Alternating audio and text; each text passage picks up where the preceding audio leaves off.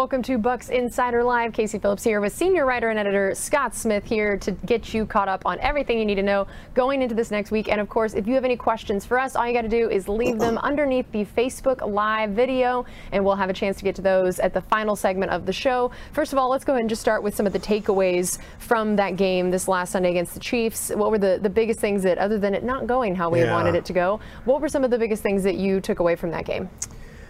Well, I guess since it's a loss, you start with the, the not so happy stuff, right? Because there was some good stuff in that game, and we'll get to that, I'm sure. But uh, you know, it was one of those games where it's frustrating to watch. I'm sure it was frustrating to be involved in because there just didn't seem to be an answer for anything the Chiefs were doing defensively, and, and some of that you just have to chalk, chalk up to the fact that Patrick Mahomes and Travis Kelce are phenomenal players with an incredible connection. I mean, I don't really know how you're supposed to stop the play where he scrambles all around and does a pirouette and then flips the ball like that. Um, but overall, I think the, the probably the part that the Buccaneers were least happy about is that they didn't stop the run, and that is something that has been a signature of the Todd Bowles defense ever since he got here in 2019. And in that span, they are still, even with that game, by far the best run defense in the league. But they didn't have it in that game, and you wonder how much it has to do with Akiem Hicks not being in there. You wonder if there are you know, if guys are making mistakes or, or if it wasn't schemed up well for, for that particular running game or what. But it's a concern because the next game we're playing against the Falcons, which is a battle for first place, surprisingly, in the NFC South, the Falcons are running the ball really, really well. So that I think would have to be a focus for the team this week coming out of that last game. Yeah, it's it's another back-to-back test to see if they learned the lessons from this last week. Right. That does feel like running the ball. But even without Patterson, who's gone on IR, you'd think that would have made it where oh well, starting running backs out, maybe we don't have to worry about that so much. But we still know that's going to be the Falcons' Mm-hmm. Yeah. game plan. Yeah, well, they have a quarterback that can run, and uh, that was a problem against uh, Patrick Mahomes. But overall, if you look back at like the two Philadelphia games last year, uh, Jalen Hurts, the Buccaneers actually handled that running quarterback very well, which is more like what. I mean, Mar- Mariota is not playing at the level of Jalen Hurts right now, but it's the same kind of concept with RPOs and, and, and design runs and so on. So uh, it is a concern. On the other hand, because we want to talk about some good things as well, right? It turns out when you have Mike Evans and Chris Godwin in the game, your passing attack is a lot better. Who would have thought? Right? Who would have thought? You know. So, yeah, it, it, you know, and Donovan Smith being back as well, and uh, Mike Evans comes right back from that one-game suspension, that 30-yard catch right down the middle uh, for the first big play of the game, ends up with two touchdowns, 103 yards, just vintage Mike Not Evans. Not too shabby. The second touchdown catch, that back corner fade, just I don't, you can't defend it. Yeah. It's just, it's ridiculous. That look at that play, yeah, it's amazing. a perfect throw and a perfect catch, Yeah. and there is yeah nothing you could do about So it. So in the process of that game, he also broke another record. So the guy that already holds the Bucks all-time records for touchdowns, receiving touchdowns, re- receptions, receiving yards, probably a few other things I'm not thinking of, is also now the all-time leader in most yards from scrimmage, passing a record that stood for a very long time by James Wilder, who had rushing yards and receiving yards. Mike's done it all but 10 yards through the air, but just yet another signpost, another obvious sign that Mike Evans is the most accomplished offensive player in Buccaneers history. Unbelievable. And I think it's interesting that you pointed out. I mean, of course, Donovan Smith coming back was going to make Brady Yep. feel like he could probably hold on to it a little bit longer, wait for some of those routes to develop. But also the fact that Chris Godwin was alongside Mike Evans, that it's one thing to just have their skill set of the number of actual catches Chris gets, the number of catches Mike gets, but it's the effect they have on each other and what they force defenses to do. Is that something that you've noticed of how much they need each other to each have their own individual success? Yeah, it definitely helps both of them, and it, you know it didn't hurt that the Bucks also had Russell Gage and they had Julio Jones for half, and they were making the uh, pass, passes to the backs work. I mean, um, Leonard Fournette and Rachaad White combined for more than 100 yards. But yeah, and, and I think the thing you saw out of Chris Godwin was that sort of missing element of being able to work the middle of the field, being a, an effective weapon out of the slot. Buccaneers didn't really find a solution for that in the in the games that Chris, the two and a half games that Chris was out, and so I think that made a big difference. Even if, I mean, his 50, I think seven catches for 59 yards is a good day.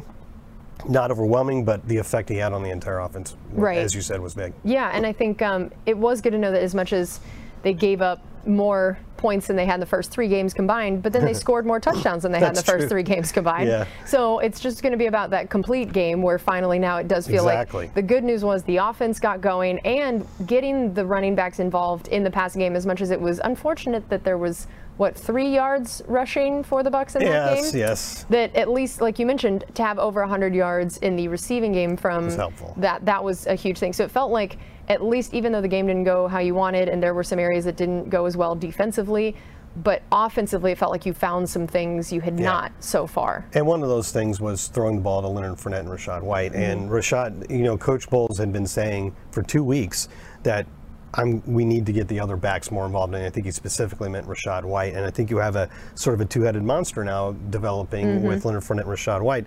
And those two guys combined for I think 107 yards and a touchdown. And most of those passes were really quick throws that you know Leonard would get like 10 or 12 yards out of. And same thing with Rachaad White. So it worked really well. And you like to see Rachaad getting involved. And in fact. Um, with uh, Cam Brate leaving the game with a concussion, Cade Otton played his highest percentage of snaps yet, and you have Luke Goedeke playing every snap at guard. And you, you look up from the end of the game, you realize, man, the rookie's played a ton. Played a lot. I mean, look at that. Logan Hall, he's kind of been getting about that many snaps every game. Obviously, Luke played every single snap, a much bigger uh, percentage for Rachaad White and Cade Otton. Uh, obviously, Jake Camarda is in the game as much as you need. All of those snaps for uh, Fatukasi were on special teams. Mm-hmm. And then Kieft, you know, he had his first career catch. It was kind of a nice spinning catch It on was. the sideline, right? For he, 19 he looked yards. like a receiving Yeah. tight end there. so I mean, I th- you know, especially on a team that has a lot of veterans, it's it's the oldest team in the league by average age. To see this many rookies making an impact is kind of I mean, cool. even just to have seven rookies on your roster and active on game day is Yeah. pretty incredible. It shows what a great job Jason Licht and those guys did with drafting, Mm-hmm. with you know signing, even like with you know. Fatukasi to have him in there even as an undrafted guy. It's pretty incredible, and it shows I think the potential as the season goes on because we know Mm-hmm. with rookies. Every snap is a big deal. Every game is a big deal in their development and their learning. And so I think that when you see how much is dependent on these young guys, it will only get better as the season goes on and they get more experience. yeah, that's Um, probably particularly true for Luke Goedeke. Yes, absolutely. And so I, I know also the Bucks defense we talked about it was not the game they want, they expect, or the game compared to the three before, mm-hmm. because they came in just guns blazing in terms of being the stingiest defense and not allowing points going into it. What did you see that was different this week, or just overall where the defense still stands now, even mm-hmm. with a game that did not really live up to their standards? Well, and, and that's in, in the overall picture, you have to yeah, ask yourself, do I think that this game was the aberration or were the first three games Mm-hmm. the aberration? And the truth is probably somewhere in the middle because I don't think you're going to go through a season and, and allow just nine points per game. But I don't think that you're going to see a lot of outings like this one. It's a very, I think it's still a very talented defense with a lot of very good players at every level. And what's kind of a, I think has become a signature of this team is how many different people are contributing. And this particular game was due to injury because Logan Ryan left early and uh, Carlton Davis left in the second half. So Keanu Neal played a good amount of the game in the Logan Ryan role.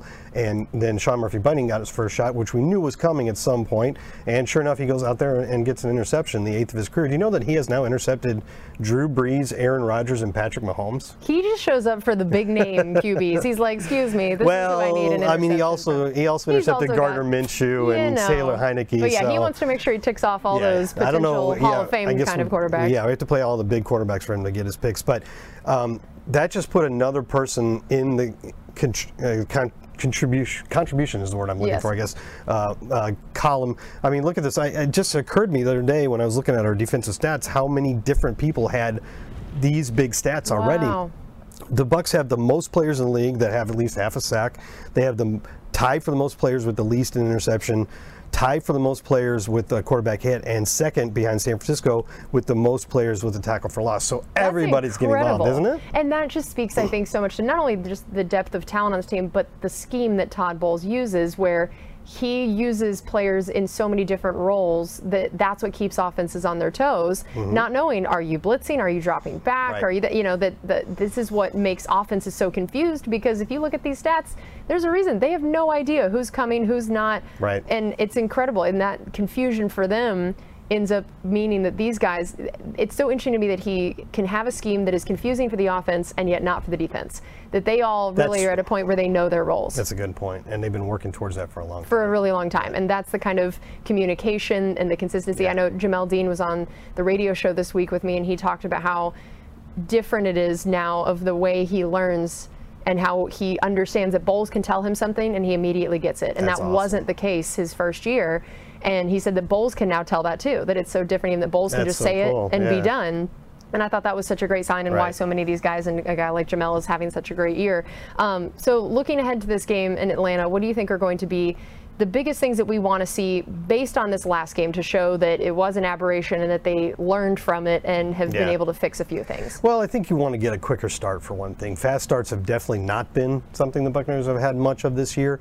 And you talked about, you threw out the obvious fact that the Buccaneers ran six times for three yards in that game, right? That's terrible, and nobody's making excuses or trying to say that it was a good game in terms of running the ball, but you also have to at least give the context of it. Um, there were only six carries because we were down 14-3 by the time we had three carries, and uh, and one of those was a loss for four yards, and then it was 21-3 moments later. So you were passing the entire time. So there's a lot of context to it. And Rachaad White, two of his three carries were from either the two or the one yard line, one of which was a one yard touchdown. Hey, a one yard touchdown on third and one is a fantastic play, Yeah. but doesn't really help the stats. Right. So that being said, I think the Buccaneers, while Todd Bowles constantly says it's not necess- and, and Byron Leftwich, it's not necessarily about balance. They don't need to run the ball 50 time 50% of the time every game, but they need to be able to win in a variety of ways and sometimes you're going to need to be able to run the ball. And I think they have the pieces to run the ball. Uh, Harold Goodwin, Goody was saying yesterday, he was talking at the podium because uh, Todd Bowles was gone for a day. Right. And um, he was saying that some of those guys on the interior, they do need to play a little bit better. They understand the context and they, they like where they're at, but they do think they're going to get better. Right. Right. And so they're going to get better. And I think Leonard Fournette and Rachaad White have the tools to give you a, a good rushing game, but I think you need to start quicker so you don't get off script and have to throw the ball 52 times. I agree. And then this is uh, perfect to our question that we had from Richard, who said, "Will we see more jumbo packages uh, to get more production in the run game?"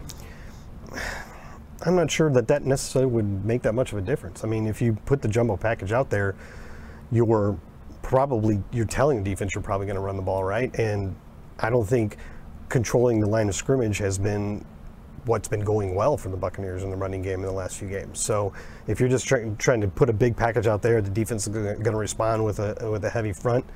Are you really making it any better? I'm not mm-hmm. sure. I, I think they just need to run the their normal expected plays the way they expect them to to be run. They just need to be better at the execution of what they're of what they want to do. Right. All right. Well, that is going to do it for us on this edition of Bucks Insider Live. Thank you so much for being with us. We'll be back here next week to talk about that Falcons game.